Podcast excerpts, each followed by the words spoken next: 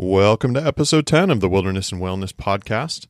This time with Dr. Alyssa Crittenden, a researcher working closely with the Hadza, which are a hunter gatherer community in Tanzania, Africa. And what a fun discussion with Alyssa. We got to talk about a lot of different things. Uh, of course, we talked a lot about Alyssa's time with the Hadza and their life ways and, and the pressures that they're getting and trying to maintain their culture. We also talked a lot about her research among them into human evolutionary biology, especially on the food side of things. Uh, we talked about one of the the unique hallmark traits of being a human being. Uh, we talked quite a bit about indigenous communities in general and their stated desires to maintain their traditional culture and what we can do in the postmodern Western world to help them uh, maintain that culture, especially in light of the colonialism that has taken place over the last several hundred years and more. Uh, we talk a lot about uh, the details behind the production and content of the Hadza documentary, in which Dr. Crittenden was highly featured, which I highly recommend, by the way. And it was just a really, really great conversation. This was a really fun interview for me, and really grateful to Dr. Crittenden for coming on and sharing her expertise in this field. So, I'm going to do something a little different this time than I usually do. I'm going to go ahead and introduce uh, my guest here in the intro instead of during the body of the discussion. So, Dr. Alyssa Crittenden is currently an associate professor of anthropology and the co director of the Nutrition and Reproduction Laboratory at the University of Nevada, Las Vegas. Alyssa is an anthropologist who studies the relationships between human behavior and the environment. She seeks to better understand the links between diet composition, reproduction, growth, and development, and health outcomes in small scale non industrial societies. Her research interests fall within the domains of biological anthropology, behavioral ecology, political ecology, evolutionary medicine, and applied evolutionary anthropology. She's worked with the Hadza of Tanzania, East Africa, one of the world's last remaining hunting and gathering populations, since 2004. She's currently working with members of the Hadza community to explore how women and children's health is impacted by climate change, political policy, shifts in diet composition, and ethnotourism. Her work is published in top tier academic journals, as well as highlighted in popular outlets such as the New York Times, Smithsonian, National Geographic, the BBC, Psychology Today, and on National Public Radio. She is committed to the open science movement and works to share her research findings with public media domains. Alyssa's research interests are behavioral ecology, biological anthropology, cooperative breeding, evolution of childhood, evolution of human nutrition, food insecurity, growth and development, life history theory, maternal and infant health, and water insecurity. So, with that, I hope you enjoy this interview with Dr. Alyssa Crittenden.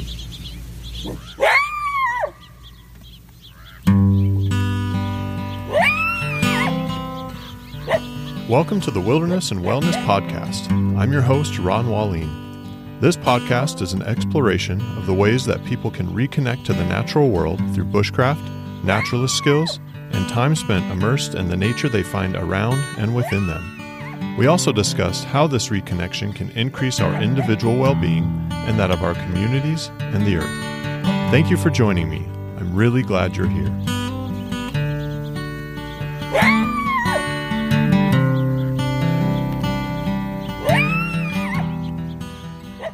What got you interested in anthropology in general and the study of hunter gatherer cultures? Oh man, sweeping question to start off. With, okay, um, so man, it's like my my professional life history. How can I make this very short? I um, know. Um, actually, so I am from the Bay Area. I am I'm from California originally, okay. and I did my undergraduate research at the University of California, Santa Cruz. Um, go banana slugs! Nice. And I started out as a pre med major, actually, um, which was not very common. Whenever 100 years ago when I started my undergraduate degree. Um, it was about 20 years ago, actually. Um, and they were not a, it was not actually a major. So I, what that meant, um, because the, the kind of education system at UC Santa Cruz that time was a little bit more flexible. Mm. There were not actually, um, grades, uh, letter grades given, but that's another talk for another day. There are now, um, but at this time, the evaluate it was written evaluations for all of your courses, and so I kind of was in this very wonderful, very kind of eye opening, kind of skull cracking um, collegiate experience, which is kind of what you want, right? yeah, definitely. But what this meant is that as a pre med major, because we were sort of piecing it together at this time in the late 90s, um, it meant that I took a wide variety of classes hmm. and through a through a variety of there were well, let's see, how do I talk about this circuitous path I took? Basically, uh, long story short, I found myself in an introduction to human evolution course that was taught by um, now retired Adrienne Zihlman. And it was one of those moments, this those aha moments. I was sitting in a stadium seating kind of auditorium, you know, and there were 300, about 300 students in this course, and it was at eight o'clock in the morning. And I thought, well, this will just get rid of some of my general science, you know, credits and what is this whole biology? That's how it always starts, isn't it? Right, exactly. like, I'll just take this to get out of the way. yeah, this anthropology thing, bad sounds kind of interesting. I don't know. Eight yeah. o'clock though, ooh, I was very close to not taking this course. So I found myself in this big auditorium at eight o'clock in the morning, and in walks uh, Adrienne, in walks Dr. Zihlman, and she hooked me. It was this nice. totally aha experience where um, I had this dawning realization as the semester continued that it turns out what I was really interested in was human biology, human nutrition, human evolutionary history, the history of female reproduction. Um, I was really interested in this story of how we as a species came to be and how human biology, human anatomy, human brain growth, human nutrition kind of rolled into uh, ecology and social behavior and reproductive outcomes. And I thought, yeah. huh, maybe I am, hmm, maybe I don't want to be a pre med major. So halfway through the semester, um, I changed majors, and the rest is history. So that's kind of how I became an anthropologist. Um, awesome. And then I convinced several other amazing mentors uh, down the line to to to impart wisdom um, and here I am. Now I'm one of those professors and I teach in that big lecture hall. I don't know if I've um, converted anyone away from being a pre med major. Uh, I, I, certainly love it, and I still teach that class. I teach it oh, nice. every year because it was so important to me, and so I, yeah. I, yeah, so I still teach that class. I still teach an intro to human evolution class, and I still get up there in front of that, in front of those hundreds of undergraduate students and tell them my story. Um, just so that uh, yeah, you don't you don't really know what your path is going to be. Sometimes it's not actually what you expect, and then right. you yourself. So, well, that's those are the best stories. Those are the ones that you know it all when it all comes together like that. That's awesome. Yeah. So you you know, and we'll get more into um, your time with the Hadza, but how much how about how much time do you spend living among the Hadza? Oh, that's a good question. Well, I actually can answer this. I have an answer. I have a very precise answer. um, one of my graduate students who is just getting ready to finish her PhD from Cambridge University. I'm very proud of her. Her name is Shana Love Levy.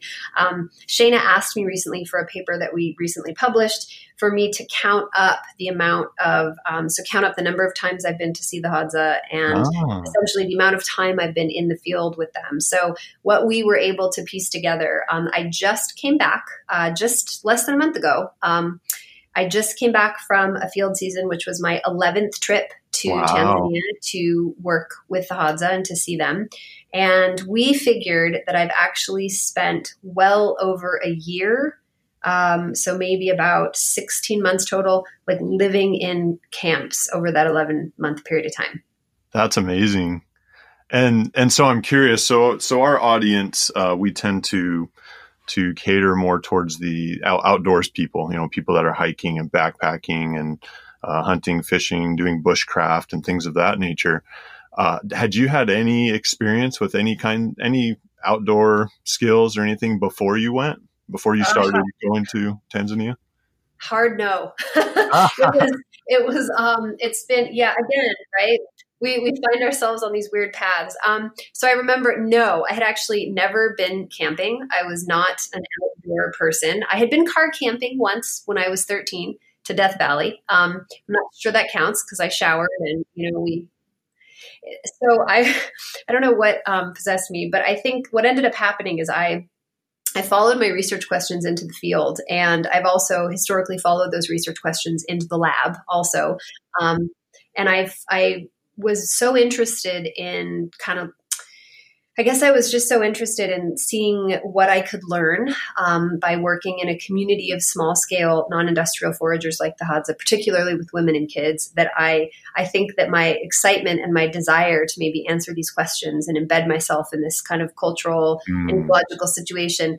Um, that overtook any fear that I had. I was also maybe it's good that I had no experience at all actually because I was foolish. I, I didn't know what I should be afraid of. Um, right. But I had to learn everything. I had to learn literally everything. And wow. now, of course, uh, let's see, what are how are 15 years later, um, I love the outdoors and it is an absolutely integral part of who I am, part of my identity, part of um, how my family and I recreate. I mean, yeah. it has become this huge component of my life, just being outside. Um, but no, it did not start off that way. So I, I had a very, very steep learning curve uh, initially. That's amazing. I mean, that to me, that's the real world application of the things that you've learned over time, you know?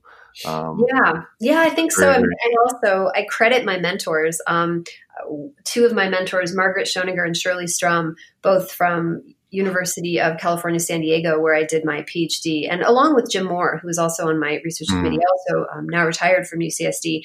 My committee was very supportive of my research as a doctoral student. They said, "Okay, you can do it. You know, you can do it." But it was really Shirley who said, "Okay." Practice like you're going to actually have to mm. learn how to practice doing these basic things so right. i remember um, I remember this so clearly. So when I first went out to do my pilot study, which was in the summer of 2004, um, my I remember my you know I was oh, man I had never my neither I I had never purchased any equipment. I didn't really know anything. But my grandfather said I'm going to buy you your tent. So my grandfather took me to took me to REI. We got you know we picked my tent and I had no idea what I was doing. So he was asking. I don't think he did either, really, to yeah, be honest. Yeah. But he was definitely reading the literature definitely talking to the people who worked at the store. and so we were like, okay, we found the best one, right? So nice.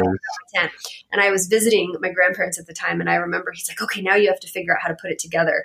So I said, okay, great. So he had me go into the front yard on their little patch of lawn they had in front of their house, and he actually made me stay out there. We were out there for hours because he started making me do timed trials of taking the tent. Oh wow! And I thought, where you get your analytical research mind. It sounds like. oh yeah, definitely from my grandpa. And I was like, this is ridiculous. I am so glad that he had me do that because that summer um, I had to take that tent up and down in the dark, uh, wow. in storms, um, in like oh my god. And then later on that year, in like flooding situations, I had to, you know, you would have a flash flood and you'd have to like figure out how to quickly move your tent with all of right. your so yeah, the timed trials on the you know lawn of Mountain View, California, actually really did pay dividends later. Um, nice. But now, now it's yeah, now I'm much more comfortable, and I'm sort of a gearhead out there now because I realize kind of what I need. And um, but I've, mm. I've also I don't actually yeah, it's it's funny. I'm very very picky now about the stuff that I will even bring out there, mostly because we're so limited on space. Also, right? Um, yeah, and, so, I, I, imagine you through trial and error, you've kind of learned what works and what doesn't over the years too. Yeah, so. yeah. I've I've tried many different things out, and I I would like to believe, uh, believe, I think, I hope that I have a pretty good system. But I, you know, I learn from the Hadza all the time. Every time I go out and think I know something about being outside, I'm like, oh, yep, yep, yep, I know nothing. Yep.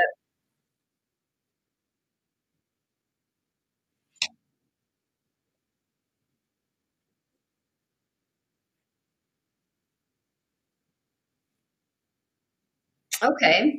Um, so I am an anthropologist and um, I am I would say that I kind of sit at the intersection of kind of biological approaches to studying anthropology and cultural approaches. And what this means is I'm really interested in people. So anthropology is the study of people. And I'm really uh, interested in cross cultural diversity, so learning what we can from different populations all over the world. My background is in human evolutionary biology, so kind of how we evolved into bodies that look like this, that do the stuff that they do. Right. And most of my training has been in nutrition and nutritional ecology. Um, and I've spent most of my time working uh, with women and children in this community. So I'm giving you this background on myself so that you kind of you can kind of understand what drew me to work with the Hadza to begin with. Right. Um, yeah. so, in asking these questions, um, there's a couple of different lines of evidence that you can take um, as a scientist who's interested in kind of figuring out how we got here and, you know, looking like this in the social yeah. we live in. Um, and one of the things that I was really interested in is kind of learning about, particularly um, female human primates. Um, so women, we we have kind of a very interesting and unique reproductive system biologically, and I hmm. was very interested. I'm very interested in how that evolved, and I'm also very interested yeah. in how the kind of biological components um, of our reproduction and our very unique kind of reproductive system in that we have these really big brained babies and that we're they're dependent on us for a very very long time and they need all sorts of resources that's quite unique uh, not only for animals but also for apes and so okay so how do we figure out how this system works now which is cool because you can do a bunch of cross-cultural research now and figure out how different people make it work all around the world but also how do we project that into the past like how do we figure out maybe what we were doing um, what our ancestors were doing. We don't have a time machine, so in absence of a time machine, there's a couple of different things you can do, and one of the routes you can take is to find small scale foraging populations. So um, communities of people who are who are foraging for part or most of their diet from wild foods, living in ecosystems that may be similar to those ecosystems that we evolved in. So that's kind of how I became interested in going to visit the Hadza and working with them initially, very you know very early on. As right. I said 15 years ago, is I wanted to learn more about how social behavior wrapped into ecology, wrapped into reproduction and health outcomes in this group of foragers. So the Hadza are a very popular um, foraging population right now to work with. They're a very fo- popular foraging population um, to go visit as a tourist. They're a very popular community for film crews to visit, mm. and there's a lot of very good reasons for that. They are fairly easy to access now in uh, 2019. They live in northern Tanzania, so just south of the Serengeti. They okay. live around a very large alkaline lake called Lake Eyasi. And um, there are about a thousand uh, people who self-identify as Hadza, so speak Hadzane, which is their first language, which is a non-written click-based language. Oh. So there's ah. about a thousand of them who speak Hadza and self-identify, you know, as a Hadza member of the Hadza community. And of that a thousand, I would say there's about 150, maybe 200 people who are still living um, by a large portion of their diet is, is still coming from wild resources. So they're wow. still semi nomadic uh, and they're still doing their very best to eke out a living um, in the bush lands of northern Tanzania. Yeah, with a lot of pressure at that. Oh, yeah. Oh, yes. oh, you That's betcha. Rough. Yeah yeah, a lot of pressure. But that's that's how I started. that's kind of the quick snapshot of the community. Um, nice. Some other cool salient features that I think maybe your listeners would be into. Um, a lot of subtropical foraging communities like the Hadza tend to be egalitarian, uh, which is a really important part of their social structure and really right. impacts my research in particular because I tend to work with women and children. So women have equal decision making power to men and I think that a lot of research has gone into why this might be. So those of mm-hmm. us that study food economies like me, so people who are really interested in why, maybe why and how we evolved to eat the foods that we do and how these foods work in our bodies, um, mm-hmm.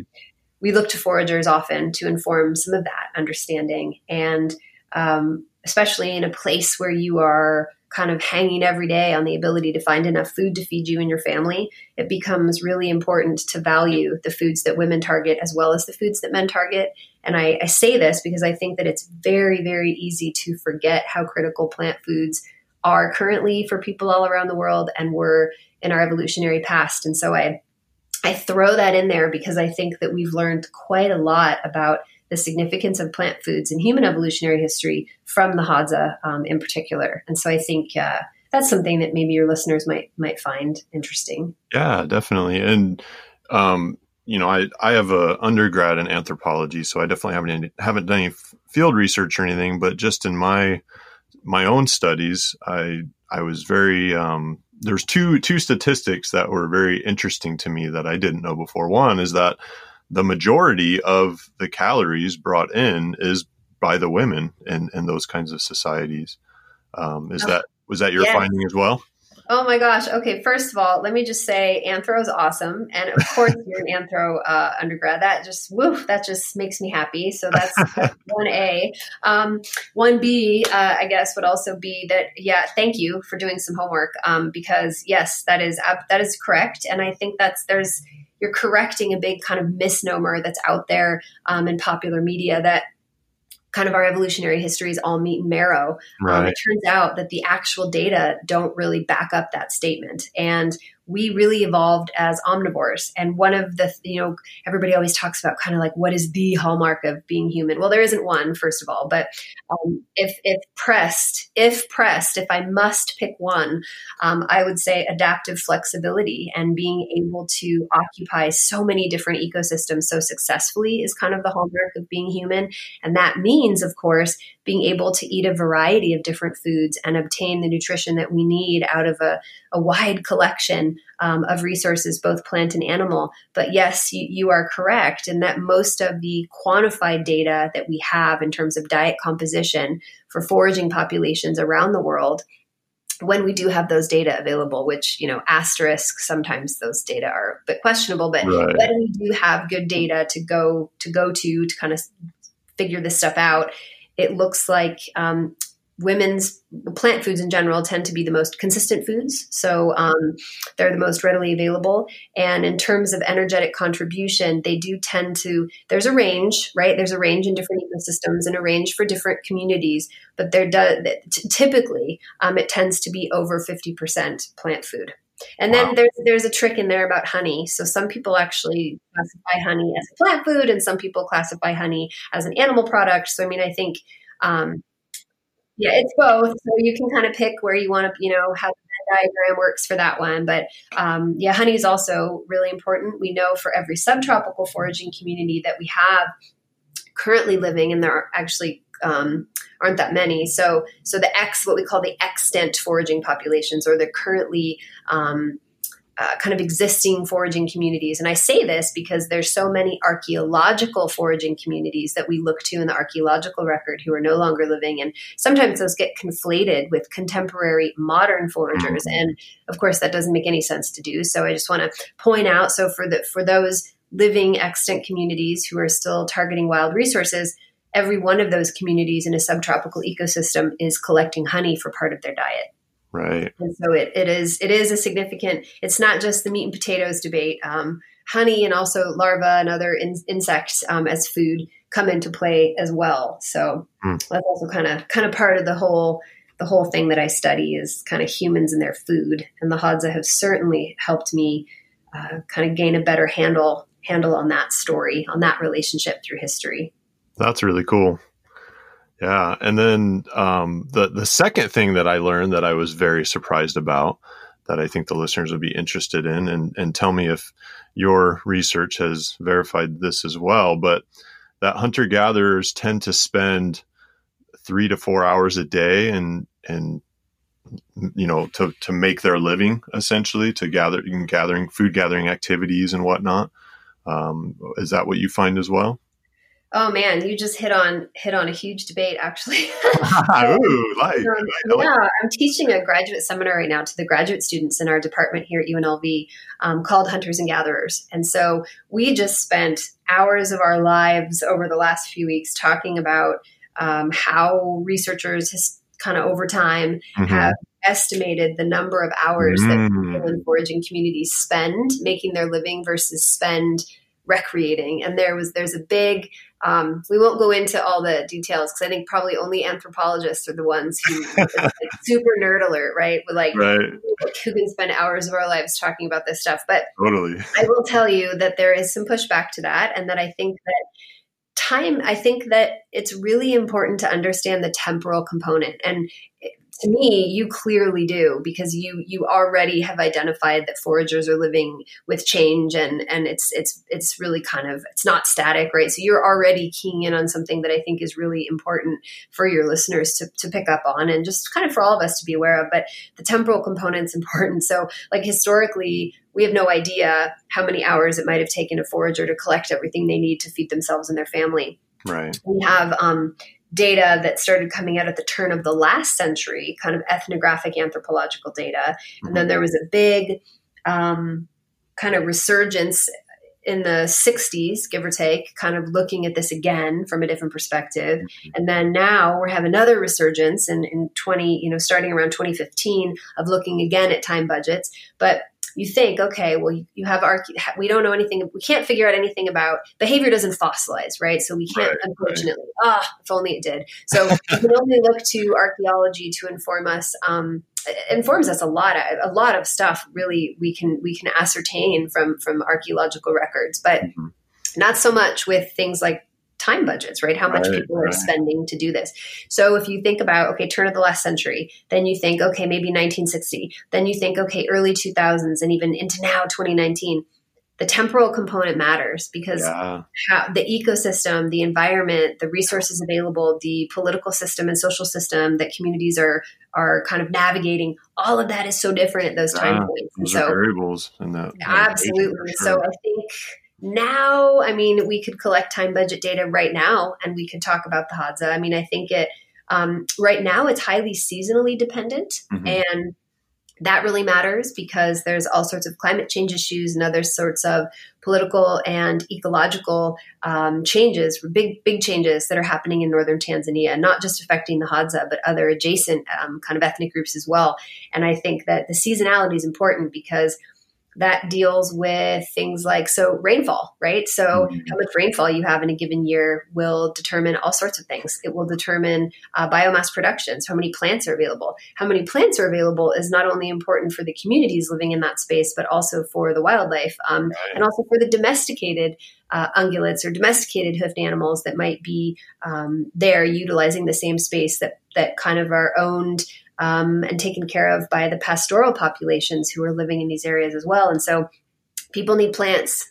Animals yeah. need plants. All the plants need water. How much, right? So you start thinking about all these variables, and it kind of becomes yeah. this. Um, I, so I guess I'm going to say there's a range, and I think that in some communities, um, the amount of time that it takes to collect enough wild food to feed you and yours depends on season depends on political climate depends really like even on geographic region where you live like we have arctic circumpolar foragers who are living in really cold climates and are and are eating mixed subsistence diets so mm-hmm. combinations of wild food and um, donated food and government assisted right. food and purchased food right so totally different yeah. But like your day looks really different if you live in Alaska versus if you live in Botswana, you know, right. and you're a forager.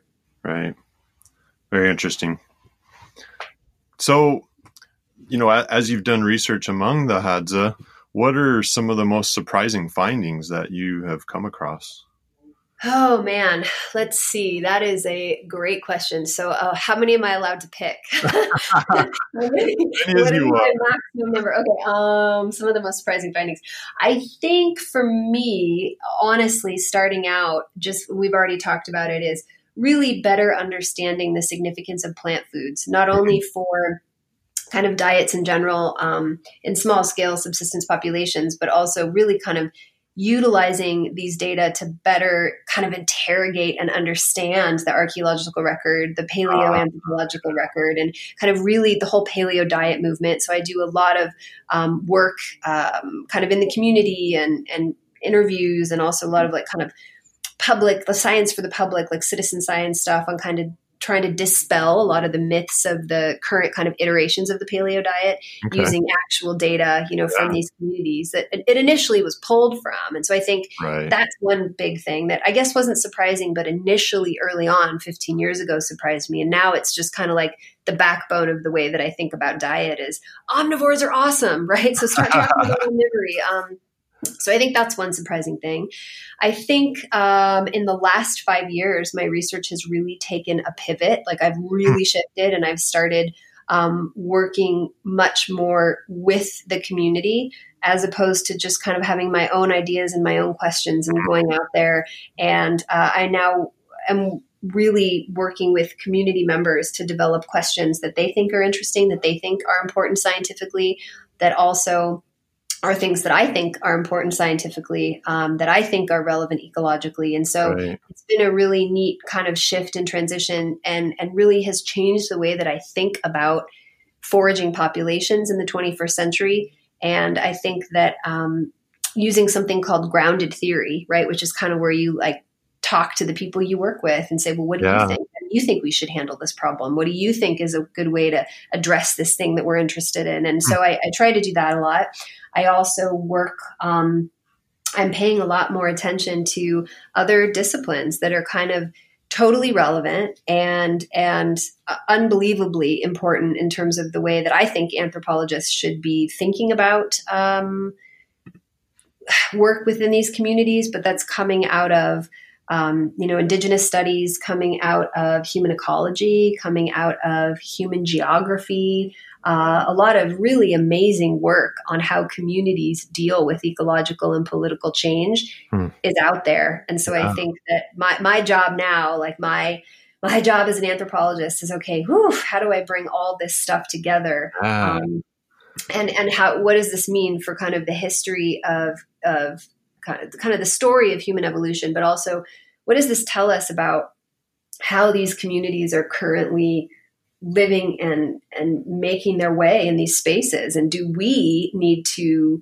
kind of reframe the way that we're thinking about how people live in these spaces? And so mm. kind of where do i get information from? And it's it's been um yeah i feel like i'm a grad student again because it's like this it's like a whole new world a whole new world but it's um so i guess that's the other major thing that i've really been thinking about. And then of course and then the last thing i'll say my last kind of big eye eye opener over the last decade i would say is that I really do believe that there is there are really important questions, you know, kind of evolutionary questions that we may be able to still find answers to within communities such as the Hadza, but that increasingly we can learn so much um, about human resiliency and what it means to live in different spaces and different ecosystems and in different times by looking at communities all around the world, maybe not just focusing on hunter gatherers, which oh, yeah. seems to be certainly, certainly it's romantic to do so. And I, I, definitely understand the desire to do that. But I think that it's also really important for us to just kind of remember as, as people who are interested in the way that people utilize these spaces, these natural spaces, and how they live their lives in these variety of natural this variety of natural spaces. That it's not just um, foragers, but that all sorts of communities have a lot to teach us. Um, if only we would listen, right? right? If only we would listen. And so I think that's kind of my new thing. And I, I I've spent most of my career working with women and children in particular, and kind of moms and babies and food. If you ask the Hadza what I do, that's what they'll tell you. Well, she works with moms and babies and food. Um, does weird things with food sometimes and asks us lots of weird questions. But you know, I have a lot of other projects I do now, and certainly um, my research is diversifying now that. Um, members of the Hadza community are coming to me and saying, "Hey, we think this would be a cool project. Can we oh. do something oh. like this?" So now I find myself in kind of whew, more like uncharted oh, waters, right? Yeah. But, um, well, they're pushing know, Earth school, right? Like we're supposed to try to get as much as we can out of this right. uh, out of this life. So yeah, I'm I'm I'm game. I'm game. Nice, that's awesome. And and you know, obviously, I'm sure you see it as a way to give back for them. You know, for all the the things that they've done for you and for us as a whole, the knowledge that they've been able to give us through uh, such researchers as yourself. Uh, oh, thank you for saying that, Ron. Yeah, I do. I mean, I think I always try to be really careful about how I phrase that, but I think absolutely they've given me so much, and I think that um, anthropologists historically have, have taken quite a lot, right? So, right. Um, I think that I am trying to be better all the time. With every passing year, I try very hard to just be a better scientist, be mm-hmm. a better humanist, be um, try to do what I can in the spaces that I feel uh, comfortable doing so. But also, I think that right now, a lot of what I do that's kind of adjacent to my research life, but is is definitely very much part of my daily life, is um, making sure that my research practices are ethical, that my graduate students right. are conducting um, ethical research, and doing what I can to for kind of for community capacity building, right. um, which means how can I use my position as a researcher, right? My my privilege essentially as an American scientist in this yeah. system and access to the resources that I have, may be part of my job is to work on funneling what I can, the resources and support and attention to lift up the community themselves in terms of what they are doing. So, how can my job be to support what's happening boots on the ground, not kind of insert right. what I think should happen or what I see is the best way forward, but listen and say, okay, well, how can I use my position now? Um, and I have tenure, haha. So now uh, to, that's awesome, right? Yeah, there's that's like yeah, I didn't realize what a huge relief that was going to be, but now I can do that. and um, I think that I just, you know, we can all do better. And I'm just trying to, I'm just trying to make my way. But also, I think that these are important things um, that often we don't talk about uh, or mm. I don't get asked about when I do interviews like this. And so I, I guess I don't have a ready pat answer. It was a long, kind of rambling answer, but what you, but no, it's really, perfect. it means a lot to me that you pointed that out because I think that that's something that far too often just gets glossed over. And yeah, so so thank you for that question. Absolutely, and thank you because it, it's so refreshing to hear that there are you know scientists and researchers out there such as yourself and i'm sure you're not the only one that you know have formed bonds with these communities that they work with and and really do want to use their position and, and their privilege as you put it to give back in a way because we have as as a western society we have taken so much from so many indigenous communities and and there's not very many left that are at least trying to live the lifestyle that they have for you know hundreds and thousands tens right. of thousands of years sometimes. And right. um, I think it behooves us as as culture, as a Western societal culture, to support these communities in their desire to to maintain their culture and their lifestyles um, because of of you know the, the damage that we've done in the past. So so thank you for the work you're doing in the field, and that's really really important. And and I'm glad that this message is getting out to to others. Oh, um, thank you. Thank yeah. you. I mean, I think it's also for me. Oh, am I allowed to add one more eye-opening thing? Absolutely, please. um, you just triggered something that I that kind of in my mind that I think is really important and really cool. And I think um, so for me, and I, I realize I'm biased, and I realize that so much of my research is is looking at the way that human communities uh, kind of how ecological variation impacts, you know, how people live their life and what that means for food and what that means mm-hmm. for, you know, raising your babies. And I, I, I know I'm biased, but I think that it's actually so amazing to really, really bring in all these different lines of evidence and, and listen to sorts of different groups of people who work among, in, and with these communities. Yes. Uh, because you, you, at least I, I can't speak for anyone, I have learned so much in that there is this very interesting or this really interesting place kind of in human history where you have communities like the Hadza who still very much are fighting for land rights, who still mm-hmm. very much want the opportunity to stay uh, in the bush and forage. But also, those same communities are very interested in um, having cell phones they right. do have cell phones. They're very interested in having polio vaccines. They do get polio vaccines. They're very interested in, um, some of them are very interested in sending their children to school to get an education. They mm-hmm. do go to school, right? So part of this is also how do we also combat this kind of romantic notion that that we want to help keep foragers, you know, in right. in the bush, and and maybe for me it becomes man, I, how do I want to? I guess for me, um, kind of as a, as a social scientist and also mm-hmm. as a mm-hmm. person who, I don't know, I guess I'm just kind of a curious, yeah, as I said, student of Earth School, right? I'm just kind of a curious person. But for me, just the way I think about it, and I think about it a, a lot, probably too much, um, is that it's a basic human right. It's kind of how I think of it. Absolutely. So if foragers want to continue foraging, fantastic. How do we work? How do we deal with the parameters in place to provide assistance when assistance is requested, which right. is important.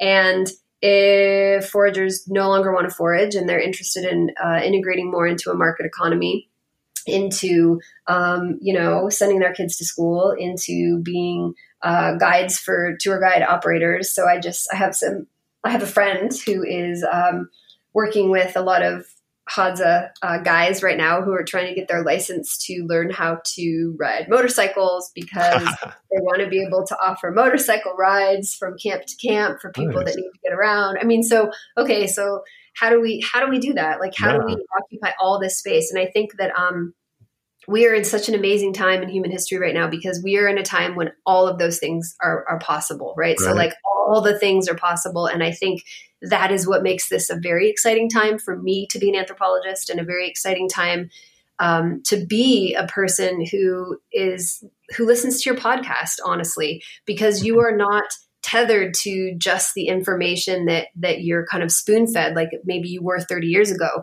like right. people have this crazy interweb right which they can like do their own research and kind of take a deep dive and yeah. so i think that that I don't know. I just think that we're in this cool time and space where like people listening to your podcast are getting like a primer on, I don't know, evolution of human diet, but also right. like indigenous human rights and also like how this crazy weird, you know, professor from UNLV does, does didn't know how to set up a tent. Like, like you can get all the stuff. And so I think that that's kind of the beauty of um, access to content and information. Of course, there's the dark side, but we'll stay light. We'll stay airy and light today. Uh, but I think that that's the cool thing is that you can get a more multi-dimensional view of what's happening in the world now, and I think that that can only be a benefit. Absolutely, and and they want access to those things as they see fit, you know, and and isn't that the hallmark of the human experience is, is adaptation, like we were talking about earlier. You know, that's why we've been able to populate the entire globe because yep. we as people, as human beings, as Homo sapiens, have adapted and overcome, and it makes sense that that the Hadza would want to adapt too. And, yes, uh, and that's absolutely that's neat. Yes, preach. Yes, I, yeah, absolutely. I mean, I'm already. Um, yeah, I'm. I yes, I couldn't agree more. Very cool. So, for us, you know, living this modern Western lifestyle, what what would you say are the most important things that that we can learn from the Hadza, from their lifestyle, and from the the research that has been done on them? Um, what what right. what do they have to teach us? Oh man, okay. This you, you, might not know, but this is actually this is quite a political question that you really.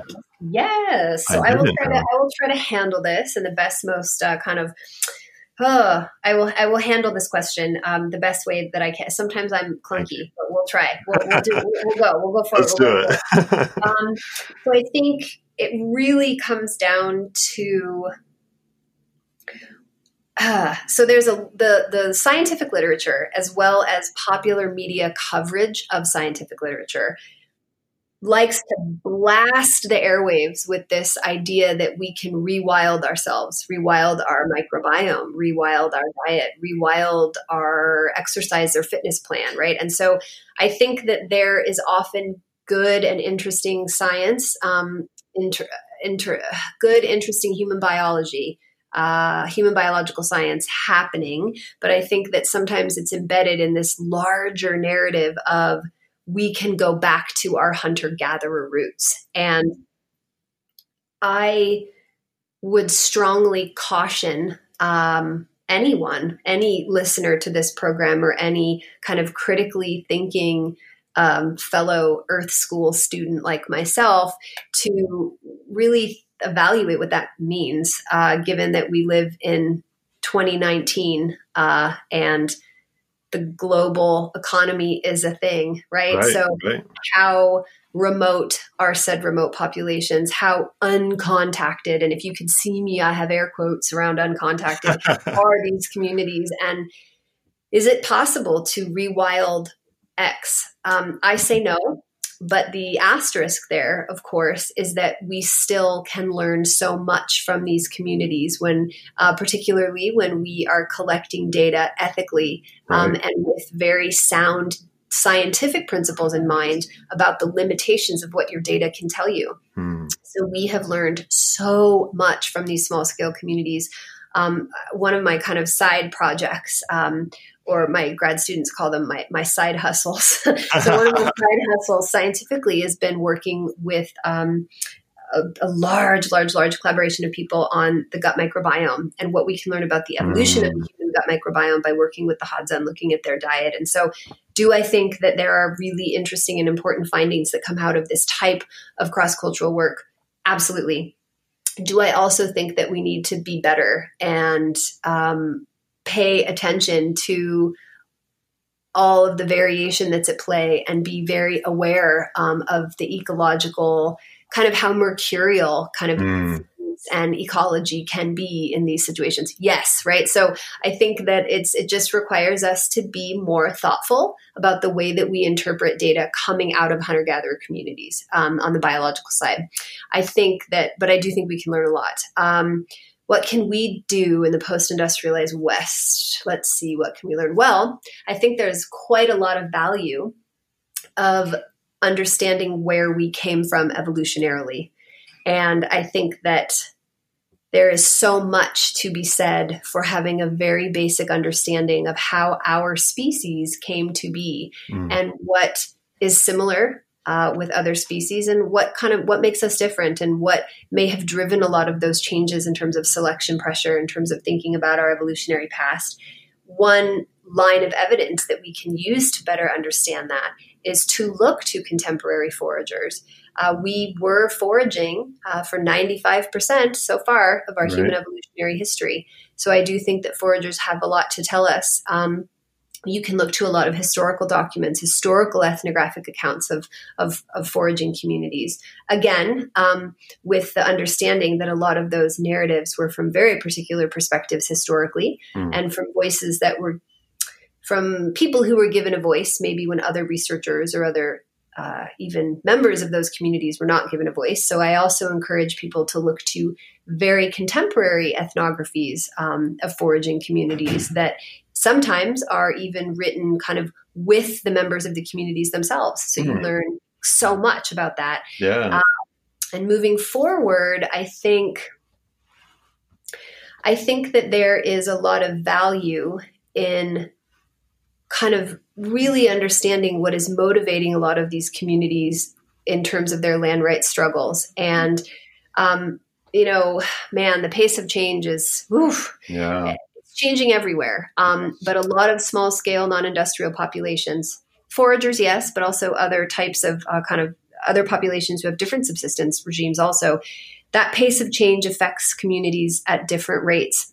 Uh, depending on what country you live in, depending on what kind of ecosystem you live in, depending on the degree to which you have access to healthcare and education, and whether you live, you know, in a rural area or an urban area or a peri-urban area. And so I think that really understanding the context in which we are looking at these communities to tell us something about who we are. Um, I still think that that's important, and I think that we can learn so much, mostly just about the wide variety of the human experience. We, yeah. it's so so important to better understand who we are as a species and a global community, and I think that really working with communities and and reading widely and um, you know i don't know getting out of your comfort zone like watching things you might not watch. There's amazing documentaries out there that we can learn so much from and there's amazing things that we can read and there's all kinds of really cool podcasts and there's all kinds of really cool um, things that you can you can kind of do to better to better educate yourself as a global citizen on kind of other life ways out there. So i think foragers definitely play a role there. Absolutely. and i think um, there's also ways to support communities now. Yes, that, please tell us about that. Okay, so what I hmm, there's yeah, let me think. That's a bit that's a tall order. I I will only speak of the ways that I think that kind of two things that I think are really cool that your listeners might be into um, in terms of kind of what the Hadza have going on at the moment. Um, I can't speak to other communities. Most of my experience is with the Hadza, but there is um, there is a nonprofit that operates in Tanzania, based in Tanzania, and it's called the Ujamaa Community Resource Team or UCRT. And it's this really dedicated um, group of individuals who essentially work across northern Tanzania and they work with many different communities. One of them is the Hadza. Right now, they're one of the only groups that I know of um, that has there's a lot of accountability for where the funding goes if you Mm-hmm. donate, and they have all sorts of different programs. Um, going. So, for instance, there's a whole land rights. Uh, you can donate to land rights for the Hadza. There is community capacity building, um, kind of a different. They have a lot going on working with the community where they can do things like open up their own um, little storefront to sell things cool. that tourists are purchasing, or Mhm. there's a women's empowerment, um, women's kind of leadership forum that's going on with, with UCRT. So that's kind of one way to help the Hadza directly, I think, that, that I know of. Uh, another cool thing, and I think your researchers will really, really be into this, that kind of helps in general is the Hadza have teamed up um, with this group called Carbon Tanzania. Okay.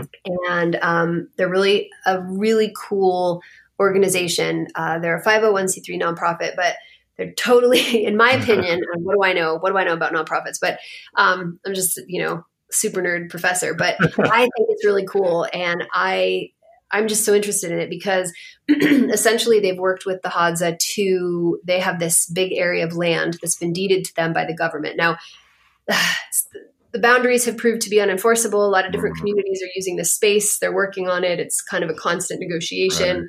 Um, there's a lot of debate about whether foraging communities like the Hadza have actually been pushed into the most marginal areas of their habitat or not, depending on how you're measuring that. Right. Um, that's definitely something that the Hadza would say that is going on uh, right now in 2019. Hmm. But you can actually donate to Carbon Tanzania in a couple of different ways. You can donate to them just kind of straight, um, and they're working with uh, the Hadza. They're working directly with the Hadza who are living in Yaida Valley, and they're working on this area using this land that was deeded to them, and they're helping essentially do carbon offset. Uh, car- they're doing carbon offsets. Mhm. So what that means is that you could, for instance, donate an amount of money to Carbon Tanzania that would offset your annual vehicle emissions Oh, by essentially you pay and then obviously there's really no carbon emissions happening in this area of bushland in northern Tanzania. right. So you can offset the cost of your vehicle by essentially doing that. So you offset the emissions from your personal car with certified offsets from Carbon Tanzania. And you can even do like crazy stuff like pick the size of your car. Like, yeah, uh, my whole family knows what they're getting now for Christmas. or you could do stuff like, you know, I don't know, uh, buy a gift certificate, or you could even offset your own household emissions. And essentially, what you're doing is the money that you're donating is going directly to the Hadza community, and you're also using certified carb- carbon offsets to protect those wild places that we so value. That's Um, fantastic. and it's a way to do it like from your office right so Yeah. there's a way to literally help with um, kind of ecosystem and cultural conservation in northern tanzania by you know i don't know clicking the little house icon on the website and saying okay well how many people live in your house how big is it what does this mean it also is really kind of an eye-opener for us to better understand our own carbon footprint Right. so I think that's something that I'm always very aware of when I come back from the field. Like, Mm. I didn't take a shower for two days. Finally, my family's like, "You're back now. You want to take a shower?" Like, I start, I start thinking about uh, water in a very Right. different way. Yeah, absolutely. just all of it. I start thinking about, my God, like I'm talking to you right now from my awesome climate controlled office, right?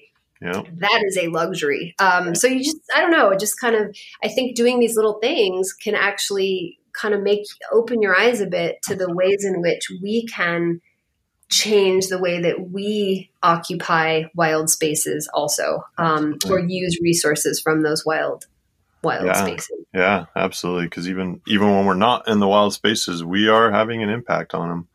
absolutely Definitely. absolutely That's cool. That's really cool. Well, thanks for that. Yeah, and I will I will put links to all of those things that you mentioned in the show notes for this show. For so for Oh, listeners who want to go check that out and uh, see how they can help, they will be there for them. So awesome thank you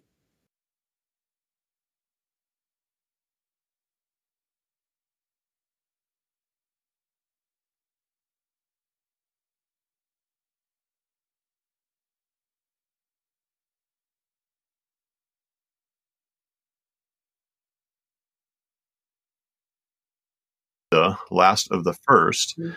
and Alyssa, you were uh, highly um, featured in this documentary, and it was so well done, and I really really loved it.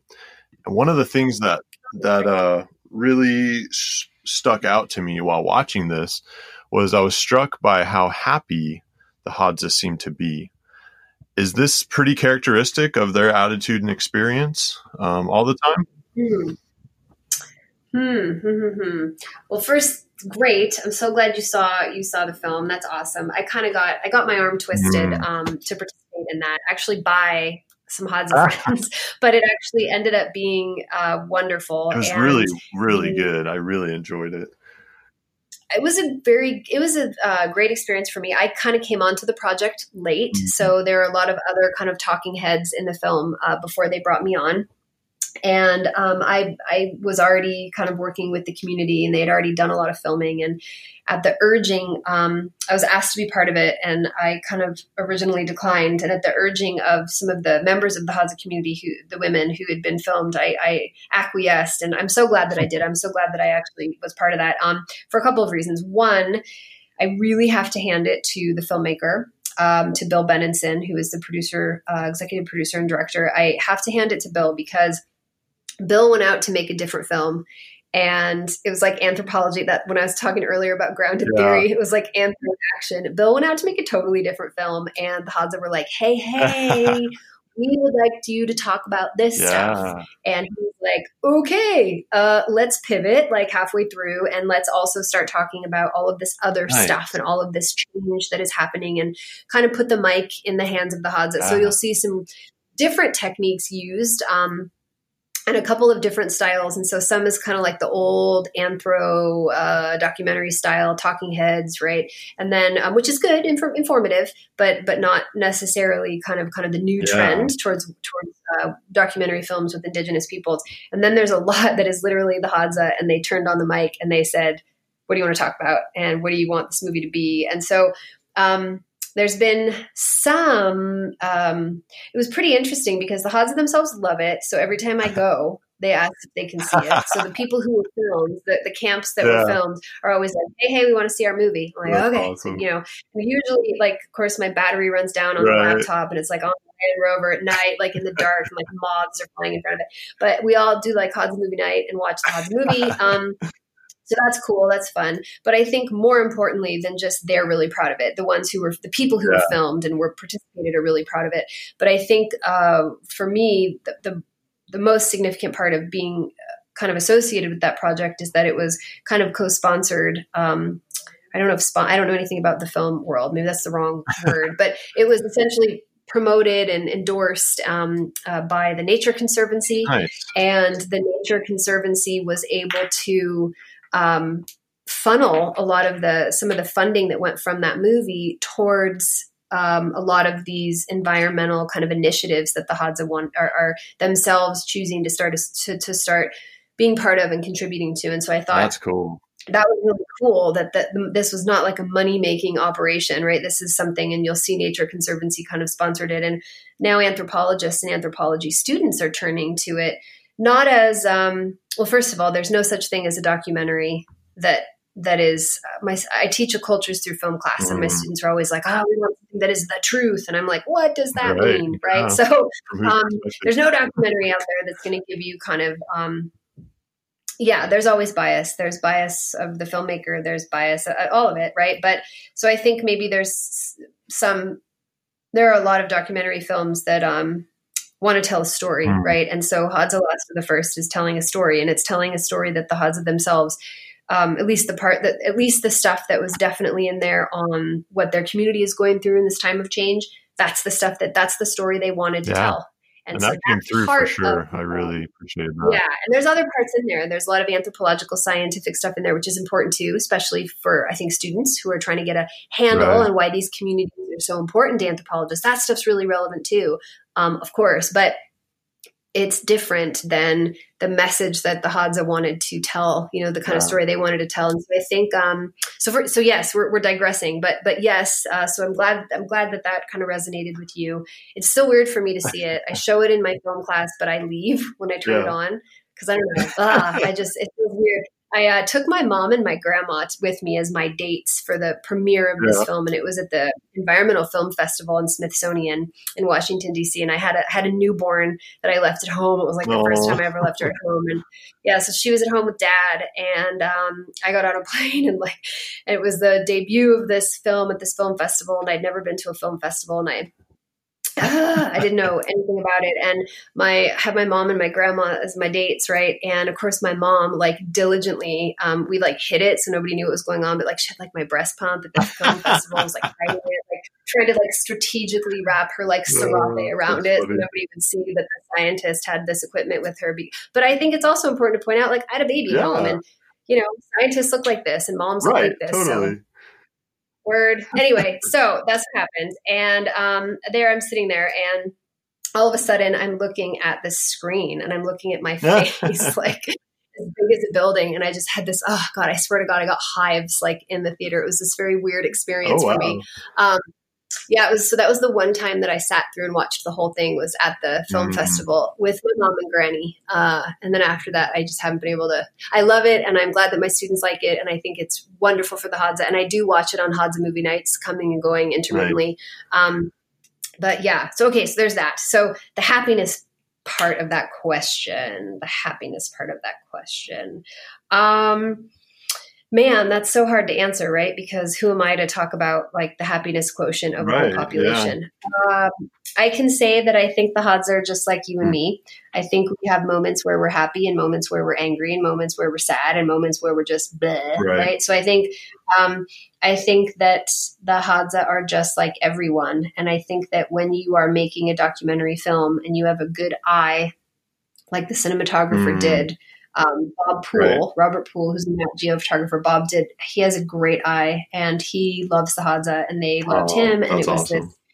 So it was it was a lot of that joy that you see captured is because I think they had a lot of fun filming, and Bob would often just be like, "What are we gonna do now?" And they would be like, "We're gonna do this thing." and so I think that a lot of that happiness that, uh, at least for me, kind of from behind the scenes that you're Mhm. seeing on that film, were the situations in which they themselves were saying, "We think you should film this thing," or "We want to go do this thing." Um, and there's also a lot of seriousness. Like there was a section in there that I'm honestly, quite frankly, I'm shocked that they kept it in. There was this really um, intense water collection situation Oh, yeah. happening, and I did not actually. I'm I hand it to the filmmakers because usually water insecurity stuff does not make it into documentaries like this. But the Hadza are a very water insecure Right. population, and so this is a very key part of their daily life. And so, um, the fact that they left that in speaks volumes and really makes this a contemporary um, kind of snapshot of what's happening. So definitely not not a lot of joyful happiness in that Right, scene, right?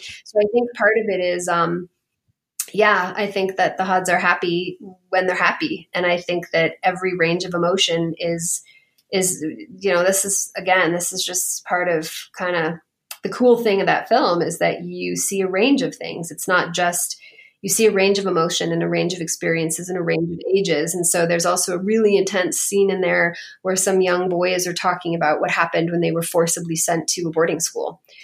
Um, not also an unhappy part, uh, but then there's some a lot of singing. So music is really central to their culture, and so a lot of joyful, joyful singing. And I think that that's also very that's equally as important, um, you know, and equally deserves equal airtime.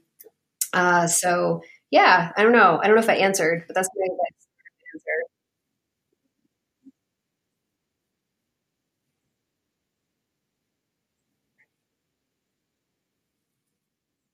Playing and teaching the younger boys and making little bows and arrows for them, and then the and then the young ladies making their dolls, and that just that was Yeah. that was fun for me. I really enjoyed it. Yeah, it's awesome, and and the kids love that. I mean, I I cannot, uh, as you might imagine, I cannot.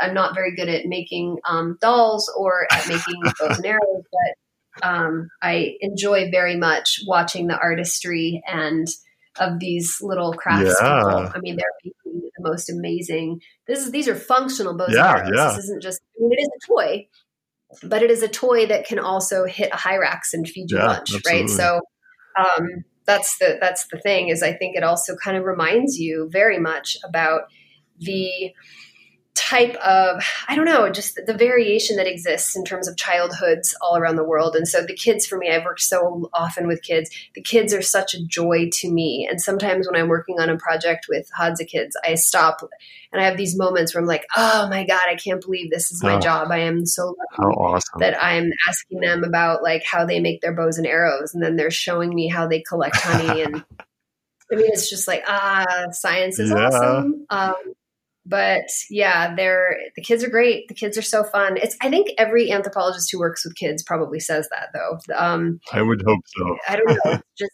I would hope so. Otherwise, maybe you're right. doing it wrong. Um, yeah, or maybe you know, I should say I shouldn't say that because I mean there are there are a lot of anthropologists who are working with children in communities that are that are actually going through an unbelievable amount of stress yeah. and strife. And I have colleagues who are actually working with uh, communities in the U.S. right now who are in detention mm. centers. So I, sh- I, shouldn't say that, but um, so there's a lot of unhappy work uh, that's also important, critical yeah. uh, work that's being done in childhoods. But I think when you work with forager children and you are doing, I will be very, I will qualify my statement. When you are working with forager children um, in environments where you are getting to play mm-hmm. with them and figure out how they are making their way in their food mm. economy. I think that's really fun. And I think most people who do that type of work um, hopefully would agree. That's neat. How fun. Thank you for that. So, my last big question for you question I ask all my guests What are two books that yes. you might recommend for our listeners? Oh, man, only two. Okay. Or more. If you want to give uh, more, we'll take it. Can I? Can Absolutely, I please. Um, okay, let's see. So I, I thought a lot of, about kind of. Um, this is one of the. This is. I knew you were going to ask me for recommendations for people, and I've been like thinking to myself, okay, if, if I'm asked, how can I, how can I give a variety of um, media approaches? So one of the things that I would recommend is to take a view of Hadza Last of the First, which maybe we'll. I think I think it's it's accessible online. Yes. Um, I I would recommend a couple of books to your readers um, for more kind of thinking about foragers now in a very contemporary way. So one of them is one of the books is uh, they're both edited volumes, which means it's like chapters that were contributed by a bunch of different okay. people that come together in a collection. Cool. Um, which is also cool because then you can kind of pick and choose which ones might be the most interesting yeah. or relevant to your interest. One of them is a book um, that is written, that was edited by Tom Headland, Thomas Headland and Doris Blood as the editors. And it's called What Place for Hunter Gatherers in Millennium 3. So that's a cool mm. one, small one, very thin, but packed with information.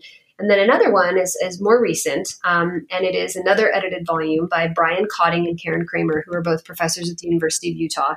I love this book. Um, I've assigned it to the students in my current class cool. right now, my graduate students here at the university, and it's called Why Forage Hunter Gatherers, uh, Hunters and Gatherers in the 21st Century. That's a really good one.